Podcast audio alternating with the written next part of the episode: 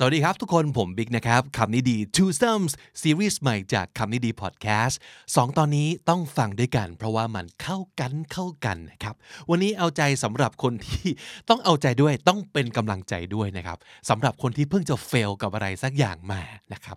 ย้ำกันบ่อยครั้งมากๆเลยว่าคาว่า failure มันแปลว่า คนที่ล้มเหลวก็จริง แต่ว่า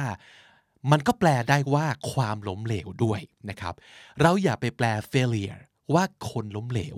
แล้วก็อย่าไปเรียกตัวเอง อย่าไปตีตรา อย่าไปเลเบลตัวเองอย่างนั้น เพราะว่าถ้าเราตีตราตัวเองอย่างนั้น เราก็จะกลายเป็นคน failure จริง ๆ แต่ความล้มเหลวนะครับ อีกหนึ่งความหมายของ failure มันคือภาวะที่เกิดขึ้น เหตุการณ์ที่เกิดขึ้น ซึ่งมันเกิดขึ้นตั้งอยู่แป๊บหนึ่งแล้วมันก็จะผ่านพ้นไปนะครับ เพราะฉะนั้นถ้าเกิดเราแปลว่ามันคือความล้มเหลว คือสิ่งที่มันเกิดขึ้นแล้วก็จากไป เป็นประสบการณ์หนึ่งอย่างที่ผ่านเข้ามา เพราะฉะนั้นอย่าไปหมกมุ่นกับการที่เราล้มเหลวแค่หนึ่งครั้ง หรืออาจจะหลายครั้งแล้วก็ได้ นั่นไม่ได้แปลว่ามันทำให้เรากลายเป็นคนล้มเหลวนะครับ มันเป็นแค่ความล้มเหลว หรือการล้มเหลวที่เกิดขึ้นชั่วคราวเท่านั้น ให้กำลังใจกันด้วย 2 episode นี้ของคำนี้ดีนะครับ episode 534 คือ3ยาแก้แพ้ เอาชนะความรู้สึกล้มเหลว so you might be feeling defeated but the most important thing is that you have to come back from that feeling fast นะครับอีกอันหนึ่งก็คือ episode 143 นะครับ วิธีเรียกความมั่นใจกลับมาอีกครั้ง หลังเจอเรื่อง fail ที่ชวนให้รู้สึกฝ่อนะครับ นี่เป็นอีกหนึ่งคำถามที่คุณผู้ฟังฝากเข้ามา แล้วเราก็สรรหาคำตอบมาเป็นออปชันให้กับวิธีคิดหรือว่าการดูแลประคับประคอง ดูแลหัวใจตัวเองกันต่อไป เป็นกำลังใจให้ทุกคนนะครับ This is the Standard Podcast, the eye opening experience for your ears. สวัสดีครับ ผมบิ๊กบุญ และคุณกำลังฟังคำนี้ดีพอดแคสต์สะสมสับกันวลนิดภาษาอังกฤษแข็งแรง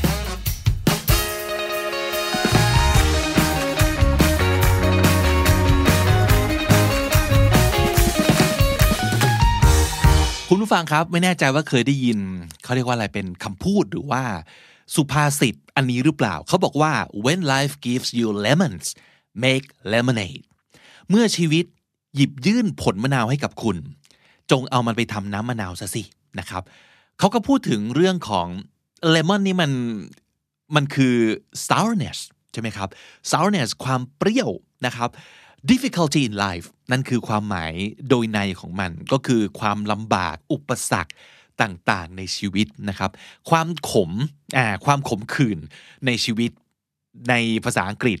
ใช้คาว่า sourness ความเปรี้ยวนะครับ ก็คือมันไม่หวานนั่นแหละ อืม แต่เวลาชีวิตหยิบยื่นมะนาวให้กับเรา เราจะทำยังไงกับมันเนี่ย เราเอามันไปทำเป็นน้ำมะนาว น้ำมะนาวคือเอาไปคั้น ใส่น้ำตาลให้กลมกล่อม ใส่น้ำแข็งดื่มชื่นใจ ไม่ได้แปลว่าทุกสิ่งที่มันเลวร้ายที่ชีวิตหยิบยื่นให้ จะยังคงเป็นความเลวร้ายอย่างนั้นเสมอไป มันอยู่ที่ความสามารถของเราในการแปรรูปเหมือนกันเนาะหยิบเอาสิ่งที่ได้มาสิ่งที่เราเจอในชีวิตไปบิด ให้มันกลายเป็นอะไรดีๆ เป็นประสบการณ์ที่โอเค กับเราได้ยังไง นั่นคือ when life gives you lemons make lemonade แต่ทีนี้ประเด็นคืออะไรครับ มันไม่ใช่ว่า ทุกคนจะมีความสามารถนี้เนาะในการแบบว่าทำน้ำมะนาว กับคั้นน้ำมะนาวแล้วปรุงให้มันกลมกล่อมเนี่ยบางทีมันก็ไม่ใช่สิ่งที่มันง่ายสำหรับทุกคนนะครับ ทีนี้อะไรบ้างที่เราจะทำได้ เวลาเราเจออะไรที่มันเป็นความรสชาติเปรี้ยวๆขมขื่นของชีวิตแบบนี้ things you could do when you feel defeated or demotivated รู้สึกพ่ายแพ้ รู้สึกสูญเสีย แรงบันดาลใจ เราทำยังไงได้บ้าง ผมเชื่อว่านี่เป็นสิ่งที่บางคนเจอทุกวัน วันละหลายครั้งด้วยซ้ำไปนะครับแล้วก็แต่ละคนจะมีเซ็นเซอร์ตรงนี้ไม่เหมือนกัน บางคนอะไรเล็ก ๆ น้อยๆก็มีผลทางจิตใจ ทางกำลังใจ เยอะมากๆ แต่บางคนเนี่ยต้องเจอหนัก ๆ จริง ๆ ถึงจะรู้สึกเป๋หรือส่วนเซนะครับ อันนี้ผมว่าไม่ว่ากัน คนเราเอาเข้าจริงแล้วนะ เวลาเจอปัญหาที่มันหนักหนาสำหรับเขาอะมันไม่ได้อยู่ตรงที่ว่าสาเหตุมันคืออะไรหรอก บางคนอย่างที่บอกเรื่องเล็กน้อยสำหรับบางคน มันก็เป็นเรื่องใหญ่สำหรับอีกคนหนึ่งได้นะเออแล้วแล้วก็ตรงกันข้ามกันก็เช่นเดียวกัน เพราะฉะนั้นเราไม่ตัดสินว่าสาเหตุคืออะไร แต่ว่าความรู้สึกที่เกิดขึ้น เมื่อคุณรู้สึกพ่ายแพ้ รู้สึกแบบเออ ไม่ไหวแล้วไม่อยากแล้วอยากถอยแล้วมันท้อแล้วนะครับทำยังไงได้บ้าง มี 3 อย่างมาฝากกันในวันนี้ ข้อ 1 start by accepting the situation ยอมรับสถานการณ์ก่อนนะครับ และอันนี้สำคัญมากนะครับ know the difference between failing and being a failure ฟังอีกครั้งนึงนะครับ know the difference ให้เข้าใจความแตกต่างระหว่าง between failing and being a failure คาว่า a failure แปลว่า คนที่ล้มเหลวคำว่า failing แปลว่า การล้มเหลว การล้มเหลวมันคือ ภาวะ มันคือเหตุการณ์ที่เราเจอ แต่การเป็นคนล้มเหลว มันคือตัวตนนอกไป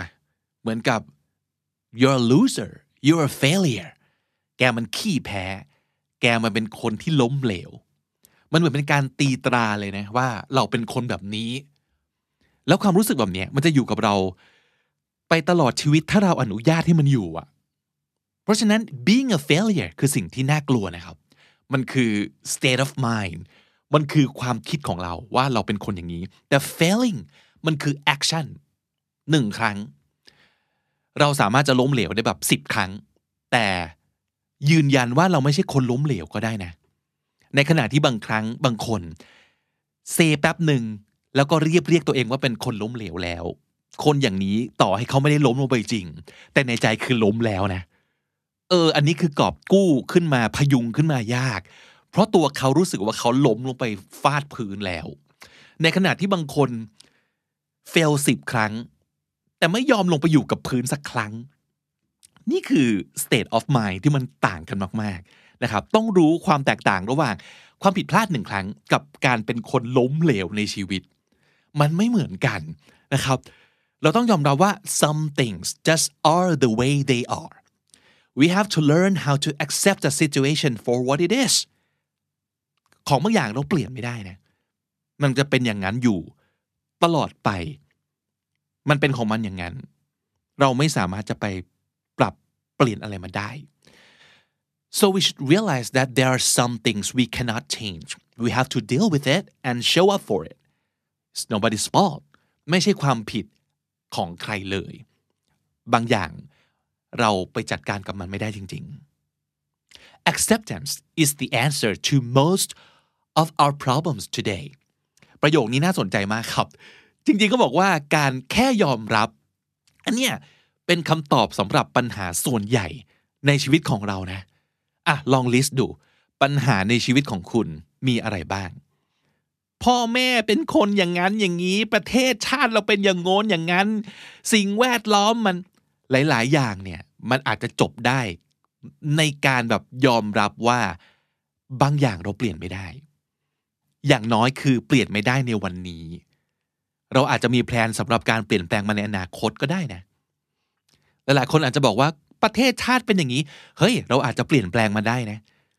แต่นั่นไม่ได้แปลว่าเราเฟลแล้วอะในการที่เรายังเปลี่ยนแปลงอะไรไม่ได้ในวันนี้ มันต้องแยกแยะเหมือนกันนะครับว่าอะไรเป็นปัญหาที่เราจัดการได้เลย อะไรเป็นปัญหาที่เรายังไงก็จัดการไม่ได้ ต้องแค่ยอมรับและหาวิธีอื่น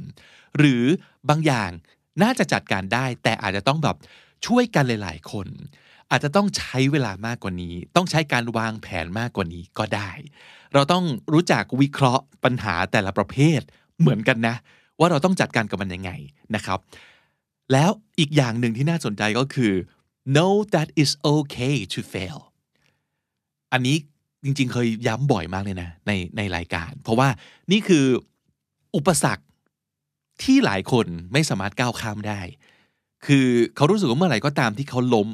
คือจบแล้ว but it's okay to fail failing does not define who you are as a person การที่คุณพบกับการล้มเหลว ไม่ได้แปลว่าคุณเป็นคนล้มเหลวนะ avoid blaming yourself and accept that your self-worth is not defined by temporary setbacks setbacks ก็คือเป็นคำเดียวกับ failings หรือว่าการล้มเหลว อุปสรรค ความพ่ายแพ้ but temporary ชั่วคราว ชั่วคราวครับ เราพลาดแค่ครั้งนี้ แพ้แค่ครั้งนี้ ไม่ได้แปลว่าเราจะไม่มีโอกาสแก้ตัว และมันไม่ได้บอกว่าเราเป็นคนยังไง มันแค่บอกว่าเราเจออะไร เฉยๆนะครับ เพราะฉะนั้นสิ่งนี้คือสิ่งที่ต้องคิดเอาไว้เสมอนะครับ อันที่สอง get out of the house and move your body ประโยคนี้แปลงง่าย มาก แต่ทำยากเนอะ get out of the house ออกจากบ้านซะ move your body เคลื่อนไหวหน่อย เพราะว่าอะไร นี่ก็เป็นอีกอย่างที่ผมพูดบ่อยมากในรายการ mindset ไม่ใช่สิ่งที่มันง่ายสำหรับทุกคนและทุกเวลานะบางทีเข้าใจแหละ แต่ทำใจไม่ได้ เออ ใจมันไม่ยอมรับ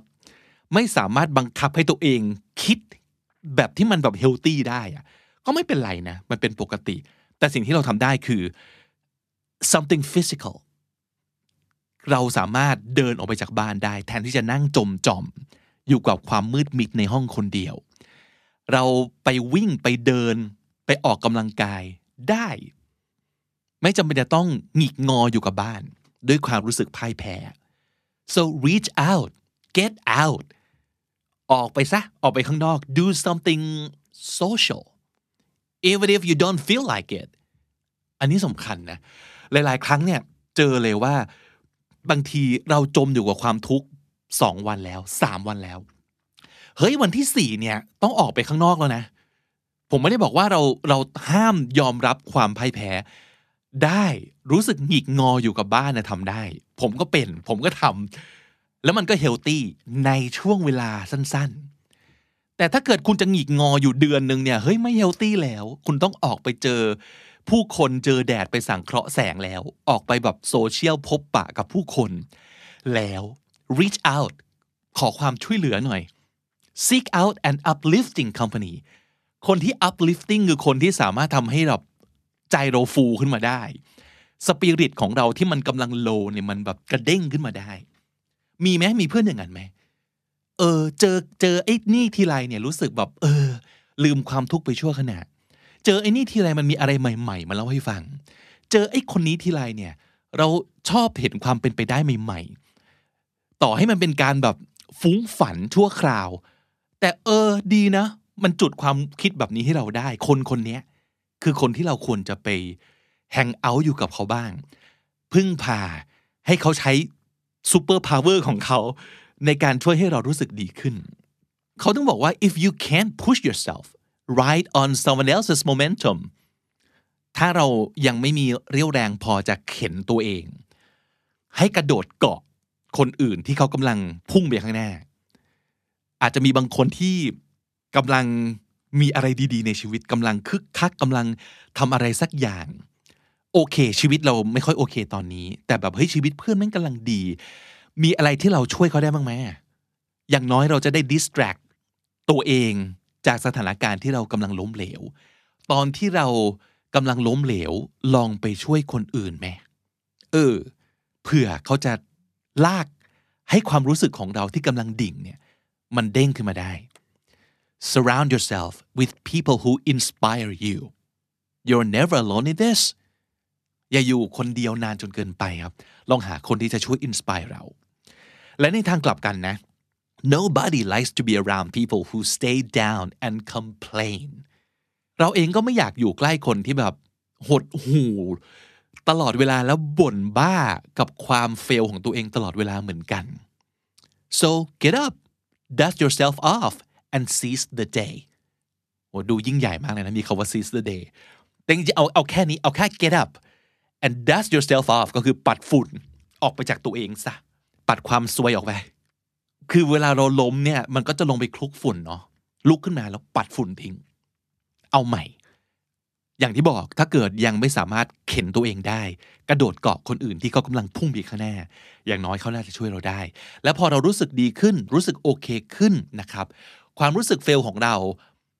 เราแสดงความเฟลมาจบแล้วอะเก็บมันไว้ข้างใน ปรับตัวเองนะครับ ออกไปจากบ้านเคลื่อนไหวเล่นกีฬา บางทีมันไม่ต้องอินไซต์เอาก็ได้เอาไซต์อินก็ได้นะครับ เปลี่ยนพฤติกรรม เปลี่ยนกิจกรรม แล้วสภาพจิตใจเราจะดีขึ้นนะครับ อันที่สามสุดท้าย roll up your sleeves and get better roll up your sleeves แปลตรงๆ ก็คือม้วนแขนเสื้อนะครับ ถกแขนเสื้อขึ้นคืออะไร คือพร้อมลุย เอาจริง สู้ใหม่ the most inspired people I know are people that fail over and over and over again ส่วนใหญ่คนที่เขาประสบความสำเร็จ คนที่เขามีพลังในการใช้ชีวิต ไม่ใช่คนที่ไม่เคยแพ้นะ แต่กลับกันฮนะเป็นคนที่ล้มแล้วล้มอีก ไม่รู้กี่ครั้งต่อกี่ครั้ง but they learn how to roll up their sleeves get better and go back to the drawing board คนเหล่านี้เขาจะเรียนรู้จากตอนที่เขาล้มนี่แหละ แล้วเขาก็จะลุกขึ้นมา ปัดฝุ่น ถกแขนเสื้อสู้ใหม่ ด้วยประสบการณ์ที่มีมากขึ้น ด้วยทักษะที่ถูกพัฒนา ระหว่างล้มแล้วพยายามจะลุกนี่แหละ เราจะ up skill บางอย่าง เราจะ up พลังบางอย่างขึ้นมา แล้วกลับไปเริ่มใหม่ go back to the drawing board เริ่มใหม่ กลับไปเริ่มศูนย์ใหม่ไม่รู้กี่ครั้งต่อกี่ครั้ง ก็ได้นะ ไม่เป็นไร ไม่ใช่สิ่งที่น่าสูญเสียกำลังใจ มันอาจจะดูแบบ บ้างนิดหน่อยไม่เป็นไร เป็นธรรมดาของมนุษย์เนาะแต่ที่สุดแล้ว เริ่มใหม่ก็ไม่เป็นไรครับ ก็ได้นะครับ they pivot perfect and recreate pivot คำนี้น่าสนใจนะ P I V O T pivot แปลว่า เปลี่ยนทางเดิน อย่างที่บอกเมื่อกี้นี้ การ go back to the drawing board คือกลับไปเริ่มที่ศูนย์ใหม่ แต่บางครั้งมันอาจจะไม่ได้เริ่มต้นแบบนั้นก็ได้นะ ไอ้ตรงจุดที่เราล้มนั่นแหละ เราอาจจะโอเค พอลุกปับ๊บไปทางซ้ายดีกว่าก็ได้นะ หรือไม่เอาละไปทางขวาก็ได้ คือไม่ต้องตรงไปอย่างเดียวก็ได้ แต่ pivot มันคือหาจุดเปลี่ยน หมุนเลย หมุนเปลี่ยนทิศเลยครับ มันอาจจะมีทิศทางที่ดีกว่าก็ได้ นั่นแหละคือสิ่งที่คุณอาจจะทำได้ เพราะฉะนั้น 3 อย่างนี้ฝากไว้ 1. Know the difference between failing and being a failure you are not a failure you just failed one time or twice or three times เท่านั้นเอง 2. get out of the house and move your body ไม่ต้องรอ mindset ครับ ไม่ต้องรอแบบ attitude ลุกขึ้นทำไปก่อน ให้ร่างกายนำไปก่อน เดี๋ยวความคิดและความรู้สึกจะตามมาเอง และ 3. roll up your sleeves and get better เรียนรู้จากการล้มครั้งนี้ และเก่งขึ้นเพื่อที่จะได้ลองใหม่ ลุยใหม่ เท่านั้นเอง เป็นกำลังใจให้กับทุกคนครับ สรุปสับสำนวนที่น่าสนใจในวันนี้นะครับ 1. สำคัญมาก ๆ เลย when life gives you lemons make lemonade เมื่อชีวิตเจอเรื่องแย่ ๆ ให้เอาสิ่งแย่ ๆ นั้นเนี่ยมาทำเป็นสิ่งที่ดี ๆ ให้กับชีวิตตัวเราเอง when life gives you lemons make lemonade know the difference between failing and being a failure ต่างกันนะครับสองอย่างนี้ เป็นแค่ความผิดพลาด การพ่ายแพ้หนึ่งครั้งหรือชั่วคราว คุณไม่ได้เป็นคนที่ล้มเหลวไปชั่วชีวิต know the difference between failing and being a failure setbacks ความล้มเหลว ความพ่ายแพ้ การถดถอยชั่วคราวนะครับ setbacks roll up your sleeves กแขนเสื้อขึ้นก็คือพร้อมที่จะลุยนั่นเอง roll up your sleeves pivot ก็คือการเปลี่ยนแปลง การหมุนเปลี่ยนทิศทางนะครับ pivot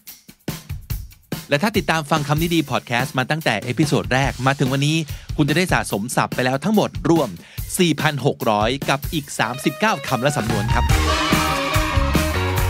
คุณผู้ฟังครับตอนนี้บน Facebook เรามีกรุ๊ปซึ่งเพิ่งจะเปิดใหม่ไม่นานนี้ นะครับ มีความคึกคักมากสมาชิก มากขึ้นทุกวันทุกวันนะครับ ทุกคนกระตือรือร้น แล้วก็สนุกสนานกับการพยายามจะหาเรื่องในการใช้ภาษาอังกฤษกันนะครับ ตอนนี้ทุกคนก็ตอบคอมเมนต์เขียนโพสต์กันแบบ 2 ภาษา ไม่ว่าคุณจะถนัดภาษาอะไร แต่ถ้าอย่างน้อย คุณยังรู้สึกสนุกกับภาษาอังกฤษ ที่นี่ผมเชื่อว่าเป็นที่สำหรับคุณแน่ ๆ เลย เพราะว่ามีคนที่รู้สึกเหมือนเหมือนกัน ชอบในสิ่งที่เหมือนเหมือนกัน คือเป็นคนไทยที่ชอบใช้ภาษาอังกฤษเหมือนกัน อยู่เยอะมากๆเลยนะครับ เชิญมาจอยกันมาแจมกันครับ ที่กลุ่มที่ชื่อว่า ภาษาดีชีวิตดี โดยคำดีดีพอดแคสต์แล้วเจอกันบน Facebook นะครับและนั่นก็คือคำนี้ดีประจำวันนี้ครับ ฝากติดตามฟังรายการของเราได้ทาง YouTube Spotify และทุกที่ที่คุณฟังพอด Podcast ผมบิ๊กบุญวันนี้ไปก่อนนะครับ อย่าลืมเข้ามาสะสมศัพท์กันทุกวันวันละนิดภาษาอังกฤษจะได้ สัปดาห์นี้เราตอบคำถามคุณผู้ฟังทางบ้านกันต่อไปทั้งสัปดาห์เลยนะฮะ วันนี้เลือกมา 3คำถามครับ แต่ว่าถามเรื่องเดียวกันหมดเลยนะฮะคำถามแรกบอกว่า เรากลัวการพูดภาษาอังกฤษต่อหน้าคนไทย สมัยเรียนเนี่ยมั่นใจมาก แต่พอมาทำงานเรากลับไม่มั่นใจในการพูด พูดผิดพูดถูก จะทำยังไงให้ความมั่นใจกลับมาเหมือนเดิมนะครับคนที่สองบอกว่าไม่มีโอกาสได้พูดภาษาอังกฤษเลย เมื่อก่อนพูดเก่งมากนะฮะวันนี้มีสัมภาษณ์ แล้วก็พังมากนะครับ พังยับเลยรู้สึกแย่ไปเลยทำยังไงจะเอาความมั่นใจกลับมาได้นะครับ คนที่ 3 เขียนมาเป็นภาษาอังกฤษนะครับ แต่ว่าโดยสรุปใจความแล้วก็คือว่าเฟลกับการสอบไป 2 ครั้งนะฮะแล้วก็รู้สึกแย่มากๆ ซึ่งจริง ๆ มันก็มีโอกาสจะจะไปสอบซ่อมนะฮะแต่ว่าตอนนี้ความเฟลเนี่ยมันทำให้ไม่รู้สึกอยากลุกขึ้นมาทำอะไรเลย ไม่อยากกลับออกไปสู้อีกครั้งนะฮะ แล้วก็โทษตัวเองสุดๆ เรื่องที่ว่าขี้เกียจเกินไป แล้วก็ไม่รู้จักเตรียมตัวให้ดี แรงบันดาลใจ แรงจูงใจ หมดหายเกลี้ยงไปแล้วนะฮะ อยากจะแบบเออเลิกเลิกเลิกกลับบ้านกลับบ้านประมาณนี้นะครับ แล้วก็บอกว่าไม่รู้จะถามอะไรแต่ว่าน่าจะอยากได้กำลังใจสักนิดหนึ่งนะครับ หรือว่าจะทำยังไงดีกับสภาพจิตใจแบบนี้นะฮะทั้งหมดทั้งปวงเป็นเรื่องที่ไม่แปลกนะ ผมเชื่อว่าทุกคนในจุดใดจุดหนึ่งของชีวิต ในเรื่องใดเรื่องหนึ่งของชีวิต น่าจะเคยเจอเรื่องแบบนี้มาแล้วนะครับ สิ่งที่ทำให้เราต่อแต่แล้วก็รู้สึกเฟลจนแบบโอ้ฝ่อมันฝ่อข้างในมันฝ่อแล้วก็หมดกำลังใจ หมดแรงจูงใจไม่อยากทำอะไรแล้วนะครับ ก็ขอสองอย่างเลยละกันคือส่วนหนึ่งอาจจะอาจจะตอบจากประสบการณ์นะครับ อีกส่วนหนึ่งคือ เช่นเคยฮะ ไป Google มาให้นะครับ โดยใช้ keyword ว่า how to regain confidence คำว่า regain น่าจะเป็น keyword ที่ดีสำหรับเรื่องนี้ R E G A I N gain แปลว่าได้มา เพราะฉะนั้น regain คือได้กลับมา หรือว่าเอากลับมา to get something back again after losing it นะครับ ได้คำตอบที่น่าสนใจมาฝากเยอะแยะเลยนะฮะ ข้อแรกเลย เขาแนะนำว่าอย่างนี้ฮะ tend to your wounds wounds แปลว่าบาดแผลนะครับ W O U N D S หรือไม่มี S ก็ได้นะครับ tend to your wounds แปลว่า ดูแลรักษาบาดแผลของตัวเองนะครับ true confidence isn't about suppressing pain or pretending that failure doesn't hurt การมีความมั่นใจในตัวเองอย่างแท้จริงเนี่ยไม่ใช่การพยายามกด ความเจ็บเอาไว้ อย่าไป suppress เอาไว้ S U P P R E S S suppress แปลว่ากดเอาไว้ ระงับยับยั้งข่มมันเอาไว้นะครับ หรือว่าอย่าไปหลอกตัวเองว่า กูไม่เจ็บกูไม่อายนะครับ on the contrary ตรงข้ามเลยนะฮะ true confidence comes from accepting blows to our ego blow b l o w นะครับ นอกจากแปลว่าเป่าแล้ว จะแปลว่าการโดนซัด การโดนต่อย โดนตี โดนชก โดนระเบิดถล่มนะครับ คือเมื่อเจอเหตุการณ์ที่ทำให้อีโก้เราพังทลาย ก็รับรู้มัน ยอมรับว่า เออ แพ้นะฮะ วันนี้แย่ วันนี้ไม่ใช่วันของเรา เริ่มจากตรงนี้ก่อนนะครับ ขั้นตอนสำคัญของการเรียกความมั่นใจกลับมาคือ ให้เวลากับการหลบเลียแผลใจกันนิดหนึ่ง นะครับ เราไม่ใช่วูเวอรีนนะครับ แผลเราจะไม่หายไปในเวลา 10 วินาทีฮะแต่นั่นก็ไม่ได้แปลว่าให้ไปนั่งเขียนนั่งแซะแผลตัวเองเล่น แล้วก็โอดโอยไปวันๆนะก็ไม่ใช่ ปล่อยให้เวลาเป็นตัวเยียวยานะครับ แต่ก็จะมีบางกรณีครับที่แผลของเราเนี่ยไม่มีทางจะหายสนิทนะ your wounds might not fully heal for some time or ever in some cases but they will eventually become more bearable bearable คำนี้ b e a r bear แปลว่าทน เติม able ลงไปนะครับ bearable ก็แปลว่า เป็นอะไรที่ทนได้นะครับ ก็คือบางทีแผลมันจะไม่หายสนิทหรอกนะฮะ มันอาจจะยังรู้สึกแปลบๆ ตลอดไปนะครับ แต่คุณจะทนความเจ็บปวดความแปลบของแผลนั้น ได้เก่งขึ้นเรื่อยๆนะครับ และยิ่งสำคัญดีกว่านั้นนะครับ if you stay in the game ถ้าเรายังไม่เลิกล้ม ยังไม่ถอดใจยังไม่กลับบ้าน ยังไม่โบกธงขาวยอมแพ้นะฮะ those wounds will morph into something more profound แผลของเราเนี่ยมันจะ morph into morph คือกลายร่างนะครับ เป็นบางอย่างที่ more profound profound แปลว่า ลึกซึ้งยิ่งกว่านะฮะ นั่นก็คือ a reminder แผลจะกลายเป็นเครื่องเตือนใจครับ remind เราเพิ่งจะคุยกันไปเมื่อไม่กี่พิโซดย้อนหลังไปนี้นะครับ R E M I N D แปลว่าเตือนให้จดจำได้ a reminder ก็คือเครื่องเตือนใจนะครับ the worst moments in our lives can make us who we are เมื่อเวลาผ่านไปเราจะได้เห็นครับว่า ช่วงเวลาที่เลวร้ายที่สุดในชีวิตของเรานี่แหละ จะทำให้ตัวเรากลายเป็นตัวเราในทุกวันนี้นะครับที่แกร่งขึ้นที่ฉลาดขึ้น ถึกทนทานมากขึ้นนะครับ แล้วทีนี้เราจะ tend to our wounds ยังไงดีนะฮะวิธีหลบเลียแผลใจทำยังไงได้บ้างนะครับ spending time with loved ones is important ใช้เวลากับบุคคลอันเป็นที่รักไม่ว่าจะเป็นแฟน เป็นเพื่อนเป็นพ่อแม่พี่น้องที่เราสนิทด้วย ที่เรารู้ว่าเขาจะเข้าใจเราลองพูดคุยกับเขาดูนะครับ หรือ travel is also a powerful way to heal บางทีการได้หนีออกไปจากสิ่งแวดล้อมเก่าๆ ชั่วคราวนะฮะชั่วคราว ได้ใช้เวลากับตัวเองบ้าง ก็จะเป็นโอกาสให้เราได้ reflect R E F L E C T นะครับ reflect แปลว่า ไตรตรอง แปลว่า คลุ่นคิดถึงสิ่งที่เกิดขึ้นนะครับ แต่ในขณะเดียวกันนะครับ การเดินทางก็อาจจะช่วยดึงให้เราออกไปจากตัวเองได้ด้วย นั่นก็คือ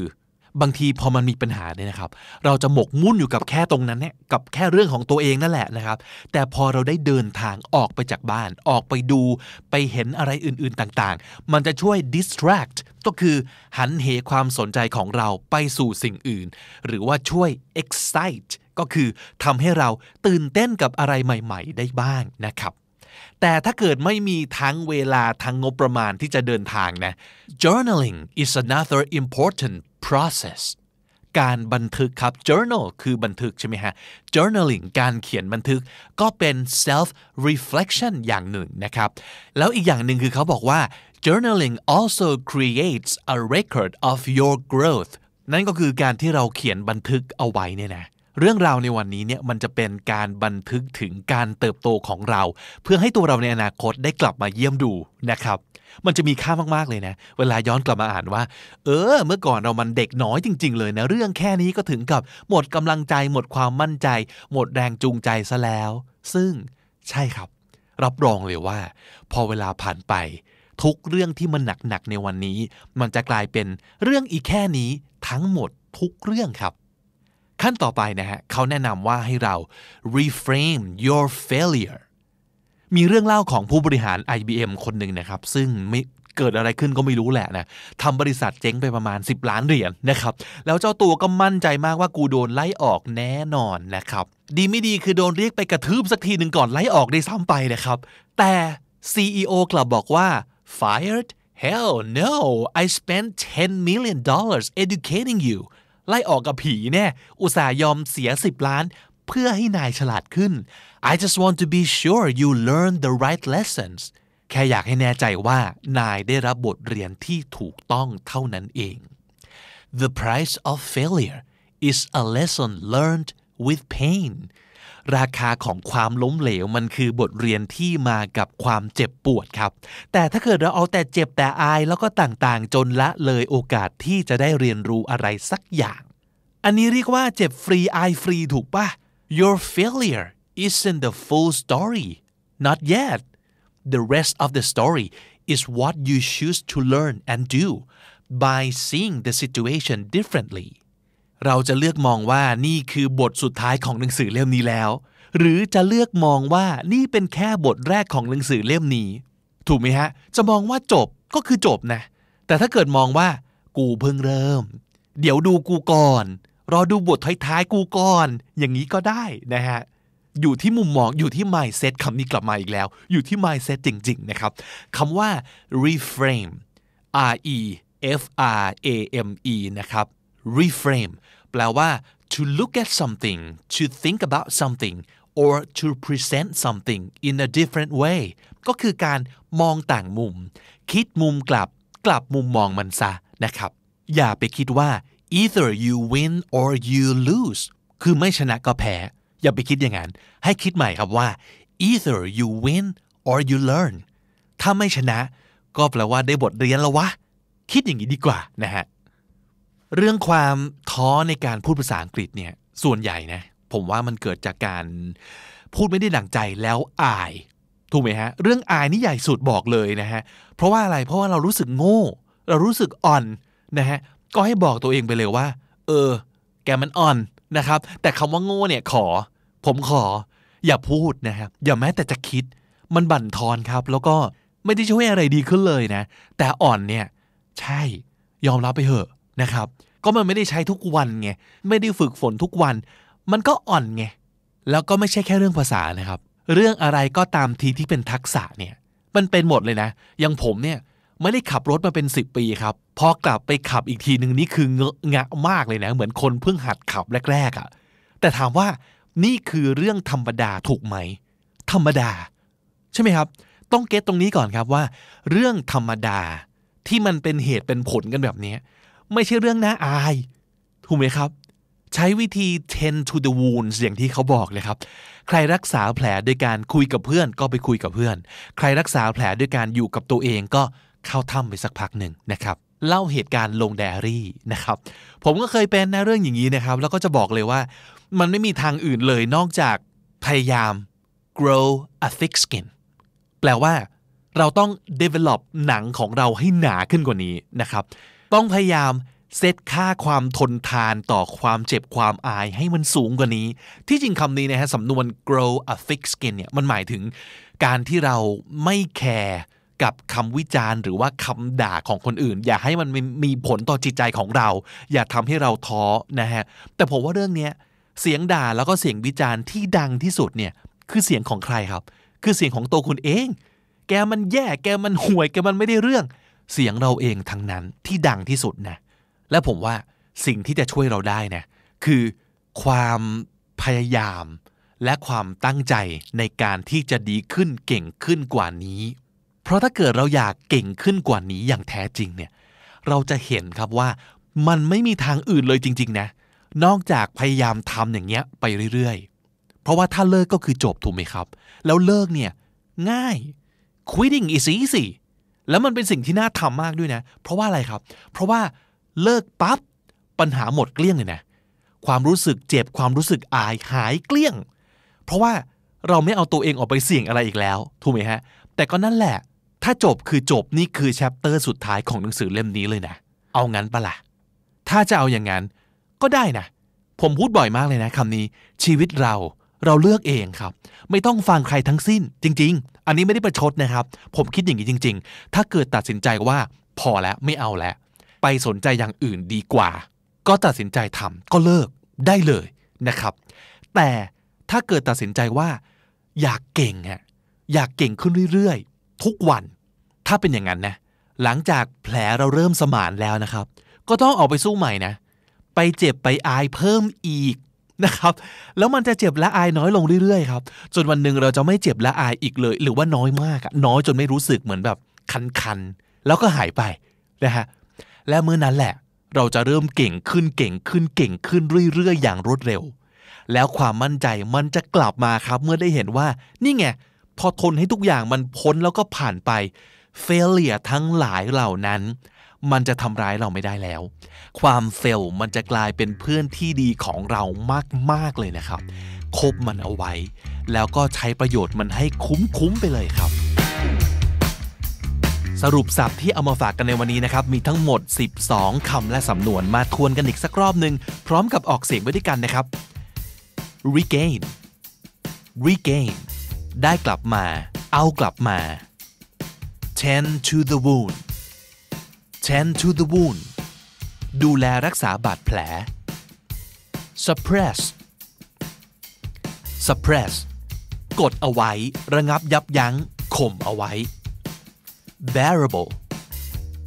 bearable ทนได้ stay in the game stay in the game ยังไม่เลิกล้ม ยังไม่ถอดใจ ยังไม่ยอมแพ้ morph morph กลายร่าง profound profound ลึกซึ้ง a reminder a reminder เครื่องเตือนใจ reflect reflect ไตรตรอง ครุ่นคิดถึงสิ่งที่เกิดขึ้น reframe reframe มองต่างมุม คิดมุมกลับ either you win or you learn either you win or you learn ต่อให้ไม่ชนะก็ยังได้บทเรียน grow a thick skin grow a thick skin หัดทนทานต่อคำวิพากษ์วิจารณ์ และถ้าติดตามฟังคำนี้ดีพอดแคสต์มาตั้งแต่ episode แรก มาถึงวันนี้คุณจะได้สะสมศัพท์ไปแล้วทั้งหมด รวม 1,370 คำและสำนวนครับ และนั่นก็คือคำนี้ดีประจำวันนี้นะครับ episode ใหม่ของเราจะ publish ทุกวันจันทร์ถึงศุกร์ที่ thestandard.co ทุกแอปที่คุณใช้ฟังพอดแคสต์ YouTube และ Spotify ถ้าอยากฝากคำถามนะครับไม่ว่าจะเป็นเรื่องอะไรสับสำนวนการเรียนการฝึกภาษาอังกฤษ หรือว่าจะถามปัญหาชีวิต ถ้าคิดว่าผมจะช่วยได้ ก็ถามมาครับ ต่อให้ตอบเองไม่ได้ แต่ถ้าเกิดเป็นคำถามที่ดี ก็จะไปตามหาคำตอบมาให้นะครับ คอมเมนต์เอาไว้ใน YouTube หรือว่าทวิตมาแล้วก็ใส่แฮชแท็กคำถามนี้ดีแฮชแท็กคำถามนี้ดี หรือว่า DM มาหลังไมค์ครับที่ at the standard pod บน Twitter ครับ ผมบิ๊กบุญวันนี้ไปแล้วนะครับ อย่าลืมเข้ามาสะสมศัพท์กันทุกวันวันละนิด ภาษาอังกฤษจะได้แข็งแรง สวัสดีครับ The Standard Podcast, eye opening for your ears.